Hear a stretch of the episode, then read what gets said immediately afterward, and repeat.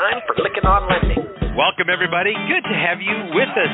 Welcome to Lykken on Lending, a weekly mortgage market update providing up to the minute information on interest rates, loan programs, and hot industry news, all related to the mortgage industry. Brought to you by Transformational Mortgage Solutions. To participate in today's program, our guest call in line is 646 716 4972. Now, here's your host of Lykken on Lending, David Lykken. Let's begin. Welcome, everybody. That is the voice of Paul King, who has been working with me in this podcast forever. We also have added Nikki Whitaker, so thank you to both of them for doing all the behind the scenes. And Paul's voice does the opening there, so I've got to give him a shout out there. But welcome, listeners. Good to have you with us. It is Monday, May 3rd, 2021. This podcast is created by mortgage professionals. It is for mortgage professionals. And of course, we're so grateful to have you as our listener. Our commitment is to bring you timely information in an audio format that you can listen to anytime and anywhere. And today we've got another podcast with some really good information. Yes, we start off the first half of the podcast with just an update on the industry, and then we go to the hot topic segment and we're really looking forward to again another really informative hot topic. Joining me is a dear friend, Linda Bomar. Also joining Linda with Rachel Harris. Linda is Senior Vice President of Sales and Marketing for Indecomm, and Rachel is Vice President of Product Management. And both are serious mortgage professionals, and we're just so thrilled to have them on. Indecomm is a sponsor, but folks, they have got some interesting things going on that'll help reduce costs and really focus in on what you can do to automate your middle office. So stay tuned. And here's some great information about what you can do. I tell you, automation is changing our world so quickly, changing the mortgage world. So let's say a special thank you to the Industry Syndicate for what they do. We're so pleased to have the relationship that we do with the Industry Syndicate. Check out all the podcasts you can see at industrysyndicate.com. Also want to give a couple of shout outs. Amy Moses, who used to be with ICE, used to be with MERS, is now with SnapDocs, and we're having some really good conversations and learning about what they do. Got to check out snapdocs.com. They're not a sponsor yet, working on that. But anyway, really pleased to have them here. But Amy, congratulations on landing with what looks like a really good company with a really exciting vision. Also, I want to say a special shout out to Sanat Mohanty, and he is with Vault Edge. He wrote me and says how much he enjoys the podcast so many of you that write and share your comments with me. And I try to fit as many of these in the podcast. But thank you, all of you who text me, write me, and let me know how much you enjoy the cast. And I know there's others out there that wrote me, so if I didn't get your name mentioned, I apologize. I want to say thank you to our sponsors, the Mortgage Bankers Association of America, do a great job of helping our industry have our voice heard on the Hill. They also do so much of the way of training. The MBA. How can you be in this industry and not a member of the MBA? You need to be. And so Tricia Migliazzo, my good dear friend, will help you get signed up. But you can have your voice heard even though you're not an MBA member. You should be. So check out MAW or the Mortgage Action Alliance app in your app store.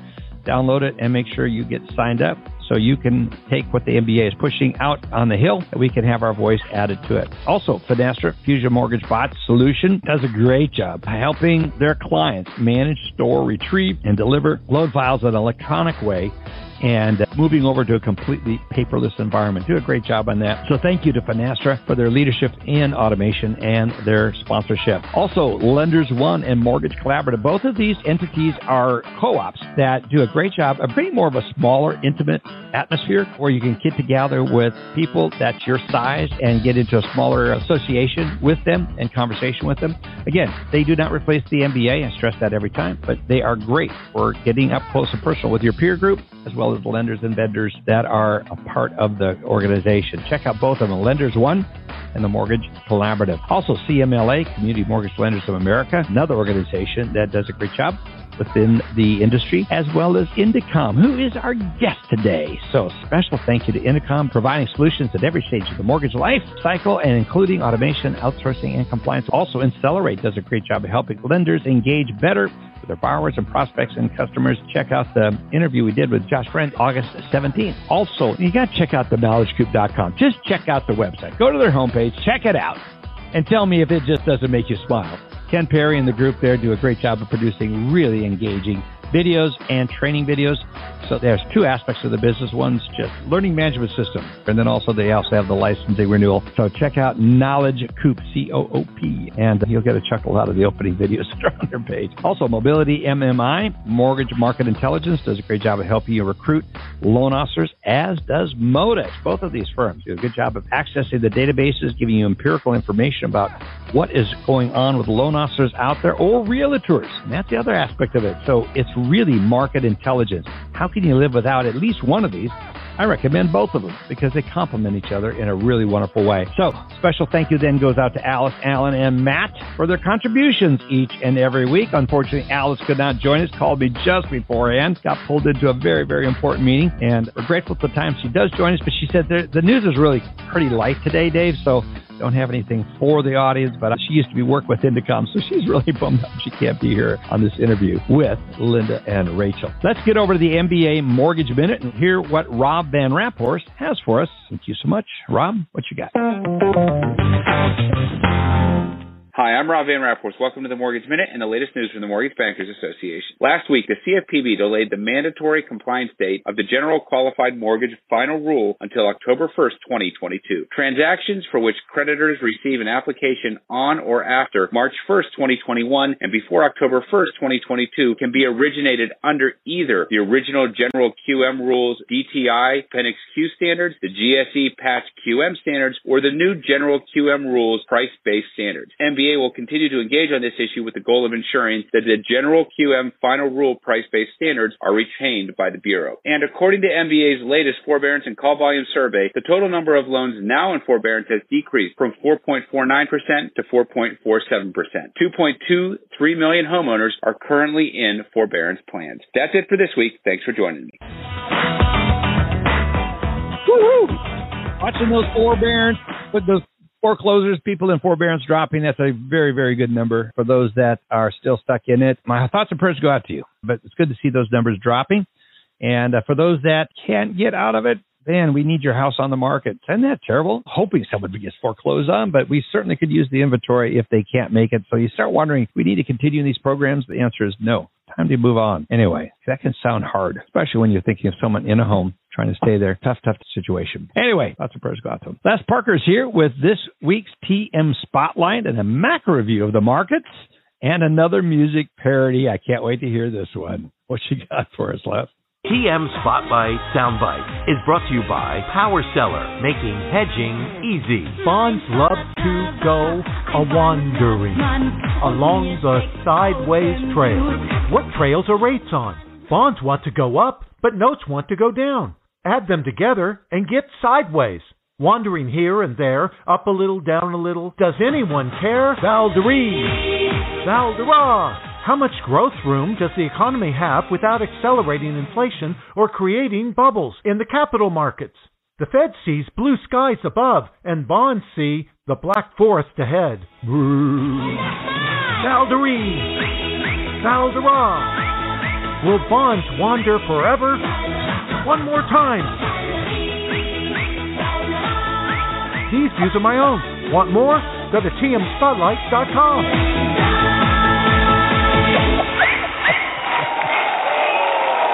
Oh yeah, of course. Got to give a round of applause on that one. Gary Catcherbone and Les Parker teaming up. And I haven't heard that song. I can't even remember, but I uh, remember that growing up. That's so funny. Les, great job. Great information. And actually, very accurate. Also, very accurate is the information that you can find on mbslive.net. And we have the founder and the awesome CEO of MBS Live with us, Matt Graham. Sorry, uh, that sounded a little game hostish there, Matt. What's happening? So, yeah, we have some allegedly accurate info on MBS Live, and I have some info for you on a quick rundown of what went on last week, but we'll focus more on what's coming up ahead. And yes, bonds are wandering, according to Les, and he's right. And uh, we'll talk about how much they might wander and what that range looks like. But that's definitely the theme, and that's really the thesis. So, as far as last week was concerned, we came into it at, well, the previous week, yields were as low as they'd been in a long time, in more than a month. Nice push back against the rate spike that has defined most of 2021 so far. But right out of the gate, we started weakening two back to back weeks where 10 year yields had bounced at almost exactly 1.53. And so that is a technical level of some significance at this point, and it helps mm-hmm. us define the lower end of the range in the near term. So the week was really spent moving up, up, and away from that. And there was a little bit of a pause right out of the gate because we had a big miss in durable goods. That's an important economic report. And it came in at 0.5 versus 2.3 forecast. And so what was really interesting about that, Dave, is that we have seen economic data be fairly well disconnected from bond market reactions. And that's been easy to explain because we're waiting to see what the economy really looks like when we get more out of the woods in terms of COVID and lockdowns and all that. But we are now seeing a return of that traditional correlation where bonds are actually moving in the direction you'd expect after they get a certain piece of economic news, as long as economic news is big enough. In the case of durable goods, it was. It gave the sell off in bonds a little bit of pause as the new week began, but it was ultimately not enough to derail sellers' intentions. Those were most easily seen after the seven year treasury auction of all things. And that's a crazy thing to say because seven year auctions have not historically been big market movers, but they have been some of the biggest in 2021 so far. In fact, our worst day of the year was a seven year auction day in response to a seven year auction. And this one wasn't nearly as bad, but it was another obvious instance of the seven year auction kicking off a little bit more bond market weakness. Wednesday was the Fed day.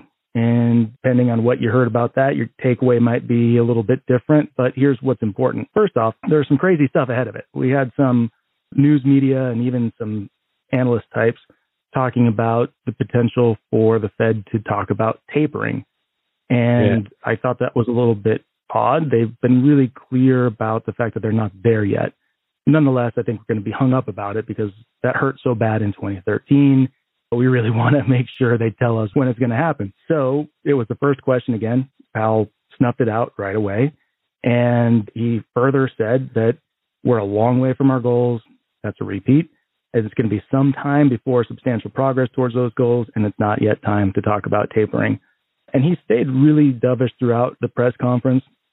He went out of his way to define the temporary factors that are going to boost headline inflation. And it ended up that the inflation reports that came out later in the week were right in line with forecasts and didn't do anything to refute what Powell had just said. So the takeaway for markets was overwhelmingly positive, and bonds did rally that afternoon. But then the following morning, after a round of super strong economic data in Europe and some positioning ahead of GDP, yields were up again. Then there was a technical break above 1.62 in 10 year yields, and we were at the highest yields in three weeks shortly thereafter. But held ground coming into this week under 1.62 right now and now we have some economic data that is a much more legitimate slate of data that has a bigger chance to move the market. Right out of the gate this morning, we had ISM manufacturing PMI much weaker than expected, and it produced a, an obvious reaction in the bond market. As the week goes on, it's sort of a Monday, Wednesday, Friday thing. The significant data leapfrogs Tuesday and Thursday. So we'll pick back up on Wednesday with ADP employment, which to some can be a, a little bit of a sneak peek at NFP, the big jobs report. And then ISM non-manufacturing at 10 a.m. Analysts are forecasting that that will come in at 64.3, which isn't much of a change from the 63.7 last month. But the big to do would be, of course, Friday's jobs report. We've seen quite a few jobs reports that haven't moved markets until the last one. The last one definitely did. And if this one comes in at around a million again, then it's going to move markets too, even if it comes in as expected, because I think a lot of traders want to see the economy put its money where forecasters' mouths are. I don't know uh, how to say that, but I think it's like everybody hopes that the trajectory of the labor market recovery is as good as it might be. Yeah. But until we actually see it come in in the numbers, we might not have traded that all the way. It all adds up to this range that we talked about. And we've been talking about it for several weeks now. This is the intermission time frame for the bond market. We had a sharp rise in rates at the beginning of the year. As far as treasuries are concerned, it actually started in last August. And now we've reached the point where that levels off. And it's leveled off at a historically interesting and logical zone because it sort of leveled off on the way down heading into COVID, where we had a little bit of indecision. Is this going to be the worst pandemic in the history of the world, or is this going to be something that blows over in short order? And while those questions were still debatable, February, January, bonds were trading in the same range they are now, and then they broke out. So coming back in the other direction, it's a similar reaction function. If things end up being as good as they might be, then the breakout would logically be to the upside for yields uh, up past a ceiling of say 1.75. Let's call that the ceiling for now. And if things deteriorate for whatever reason and the economy doesn't heal as expected, then the floor could be, you know, 1.53 based on recent levels, but you could stretch the bottom of that range all the way down to 1.38. I feel, or the 1.3s. Let's be a little bit more vague without really upsetting the apple cart too much in terms of past precedent. Either way, the point is sideways intermission right now, waiting to see how this shifting of gears economically goes. And then the breakout should logically occur higher if things are better for the economy in COVID, and it should occur lower in yield if things are worse. Pretty much that simple. Yeah, well, it's pretty much that simple. We only hope. Non-farm payroll, that's going to be a big, big number, and we got to continue to hope for good numbers. The projections are good. Excellent. I appreciate it. Matt, when you're looking at the volatility, are we going to continue to see some pretty wild volatility? I think you have to approach it with maybe a little bit wider expectation for what's normal right now. And I think that anything between 1.75 and 1.5 is a fairly stable range in this environment and in terms of 10 year yields. And mortgage yeah. rates have been more stable for that matter. So it really depends on the lender, though. I guess before mm-hmm. I say mortgage rates have been stable, it really depends on the lender. Some lenders didn't move as much as others recently, and uh, there is still a very wide distribution of available rates depending on the lender. Our office, three eighths to half a point from one another on the exact same scenario. And one other thing I should mention, especially since Alice isn't here today, is that there were more kind of rumblings behind the scenes of people contacting Fannie and Freddie talking about non-owner and seconds. Right. And Freddie's official word is that they're going to limit their portfolio to 5% as opposed to 7% like Fannie and that is likely to have an impact on non-owner and second loan pricing this week. And people that have those deals in the pipeline might want to take a, a look at getting those locked in. Good report, Matt. Love it. Up there in the Pacific Northwest, starting to get decent temperatures. Talking to my friend of mine up in Seattle then when I was driving home last night from the airport, and he was saying, "Man, we got up to 57 degrees, and we saw the sun for at least 10 minutes." Up there, remember those days? Yeah appreciate you. Appreciate what you do up there yeah. for all of us across the nation. You do a great, great job. And I encourage people to check it out. Go to mbslive.net when you go sign up. Putting the code LOL in the code section, and I'll get you a trial it without a credit card required. So, Matt, good job. Appreciate you so much. Have a good one. Alice Alvey, we said, could not join us. She is super bummed about that because she used to be with Indecomm and she sold her company to Indecomm and uh, was really looking forward to joining in on the interview today and, of course, giving her a report. But there isn't a lot of news, she said. So let's get on over to Allen with the tech update. Allen Politics here. Thank God Allen is here. What you got, friend? Oh, my goodness. So much stuff. I only have important things to talk about. How about a $40 billion software robot? A company what? called David UiPath. They're an automation company. We're talking about automation today, right? Doc automation well, UiPath, an automation company, they marked their market debut and notched the third largest U.S. software IPO ever in history, beyond mm. only Snowflake, their number one company, and Qualtrics, which was the number two. Both of those companies I'm not too familiar with. But anyways, the market cap is a hefty $35.8 billion. And what they do is they automate tedious manual tasks. But the best part about it, so it's all RPA, it doesn't require any coding. So they call hmm. their automations just software robots, and they do work for humans, filling out forms, moving files, inputting data, you name it. They have 580 million in annual recurring revenue right now, 65% right. year over year growth. Margins are up over 90%. But just technology, and we'll talk about some of it today, it just continues to expand what's going on with mortgage tech. And we're going to see all of these technologies kind of start to play a part in a lot of different areas. So let's talk about some other great news. One, I thought this was great, especially last year, David, right? When we were all under lockdown, we talked so much about Ron and eClose. And while they've been efforts going on for so long, we've dropped the conversation a little bit, right? We're focusing, of course, on e-closing, e-vaulting, but Simple Nexus has added Notarize, their RON to the eClose platform. So super important for Simple Nexus to have that in the supply their customers. So if you use Simple Nexus, you'll want to check that out. David, talking about fraud, next topic. Secure Insight and Ignite integration systems. They've connected to give an API integration. Secure Insights has a technology verification and closing fraud detection system. So that's now available through that API. They do risk analytics on a database of over 80,000 professionals. And why this is important is there just continues to be so much fraud. We've talked about it in the past. Imagine your borrowers finding out that they've wired information to the wrong person or someone they don't know, only to learn that they no longer can recoup that money or the house of their dreams is gone. So really, really important. And KBA is a big topic in that area, knowledge-based authentication. It's definitely a strategy that our industry needs to continue. There's a great Housing Wire article about that, making sure the borrower identifies exactly who they say they are. And there's different technology ways to do so. So you want to take a look at that. You know, on the fraud piece, this is a little shocking. You never would believe this, David, but there are underwriters right now that are actually selling social security numbers. They go what? for about four dollars.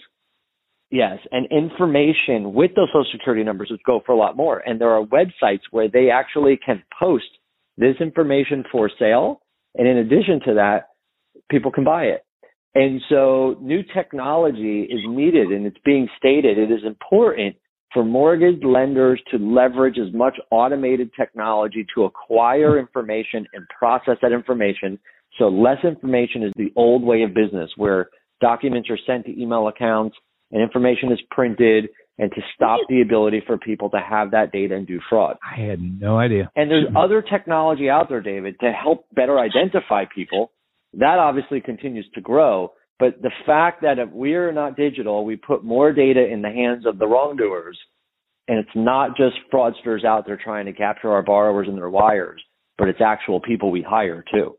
So mm. really interesting, but we need to start leveraging more technology in those areas. And so, David, last week we talked about the seven essential design principles for product managers. Actually, it was a week before last because I wasn't able to make it last week. And the only topic I just want to restate from that conversation we had was how to take feedback to feature, right? Really, really important. And the number one thing I think everyone has to understand when you take feedback is stop talking to all users, right? Don't talk to everybody and assume that the feedback that everybody gives you is for everybody and make sure that you take that feedback from different areas. And so if you're a lender getting feedback from your borrowers, understand what that feedback is and what it applies to and who that person is that you're talking to, right? What are their characteristics? And if you're a technology vendor, this is probably the most important thing that you can think about on the feedback side is making sure that you know what type of feedback you're getting and from whom. Otherwise, you may run too far left and realize that there was no one on the left side to need what you created or you may run way too far right, right? And that's so important as we're in this, such a highly competitive environment and there's a lot of tech solutions out there. So for lenders and vendors, you want to check that out. David, the other thing I wanted to chat briefly about this week was the old topic, CIO versus CTO. There's a lot of great folks out there that are looking for employment and there's a lot of expansion. Too many lenders, and I talk to a number of them every week, everybody's implementing technology. And not everybody knows the right people that they need to have on their staff to implement it. And the position of a CIO, and there's so many titles, right? You could have Chief Security Information Officer, you could have Chief Information Officer, you could have Chief Innovation Officer. There's so many. Right. So what it gets down to is most CIOs, okay, they're leading the enterprise through a digital transformation, right? So they're in charge of information, they're in charge of data, they're in charge of all of your systems. They're in charge of working with your vendors, the security of that data.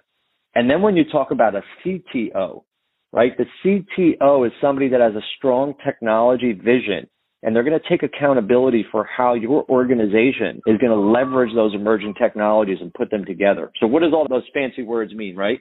That means that the CTO is going to be in charge of putting all your tech solutions together so you can get that operational lift, lower your costs, and your CIO is going to be part of that conversation to hmm. lower the cost, but also to make sure you're implementing the vendors with the right security mechanisms and fraud and risk mechanisms in place, and also helping the enterprise scale from the inside onto those. And so your tech strategy will be CIO and CTO, but all the little technology things you need to do around that technology, such as your own integrations, maybe connecting and getting data into your CRM. Your CTO more than likely is going to be the visionary, the one to strategize and help you with that.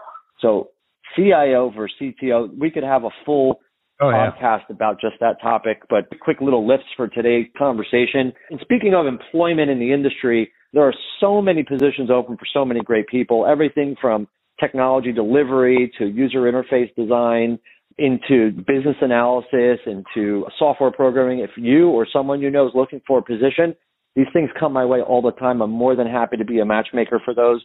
Feel free to reach out to me. Uh, you know how to get me. It's Allen, A-L-L-E-N at tms-advisors.com or David at TMS Advisors. And uh, super looking forward to today's conversation. Yeah, there's so many places I could go with all of that information you just shared. One question that came in from our listeners, does a CTO report to a CIO or vice versa, or are they equal in an organization? Is there a case you should have two of them? Or can you consolidate roles? I know who's asking this question. It had to be one of our clients and they're considering hiring a CIO or a CTO, and they're going, now you got me confused. So a little more guidance. Is there one that's typically more senior than another? More of a broader vision? Yeah, that's a great question. And I have seen situations where a CTO can report to a CIO. I've also seen situations where people will skip the CTO title and change right. it to a VP of technology, or they'll move it to an innovation title just because a lot of times CTOs are heavily involved on the startup side or managing a larger organization of product and technology. So if you don't have to give that title a label of CTO, you can have them report to the CIO and they could have some of the very same responsibilities. Good. Got back a thank you. Allen, good information. As always, Appreciate it so much. I tell you, I could ask a million questions on this segment. We just need to set up a whole day. But you actually did a good job of teeing up our hot topic segment, Allen, because that's where we're going to go next. We're talking about automating the middle office and what's Indecomm's vision. So I'd love to have you stay involved in the podcast all the way out. One person just wrote, I'm new to the industry. What does the acronym RON stand for? It stands for Remote Online Notary. So we use a lot of acronyms in this industry. Probably it's true many, many industry, but we certainly have our acronyms here. And RON is Remote Online Notary. And I got back a quick thank you. So we got a lot of new people that listen that are interested in this industry or coming in the industry that are using our podcast to learn about the industry. So I could go on with a couple of stories about that, but I won't let's get on into our hot topic. So, folks, that wraps up today's our mortgage update, where we cover a lot of topics rather successfully and quickly. Next week, we've got an old friend and uh, one of the original voices on the Lykken on Lending podcast, Andy Shell, Dr. Andy Shell. He's now gotten one PhD, working on his second PhD, and he's going to be talking about the some of the information he's coming out of his new mini book that he's just releasing. Uh, it's called Strategy leadership and culture. Very interesting what he's doing. I have the privilege of talking to Andy. It's, we're, we're good, good, good friends. We get together for as often as we can. We're both extremely busy, so don't get together as much as I would like. But I've invited him to come on because leadership is a big, big topic that we're doing a ton of consulting and coaching on, and I'm really interested in hearing what he's developed.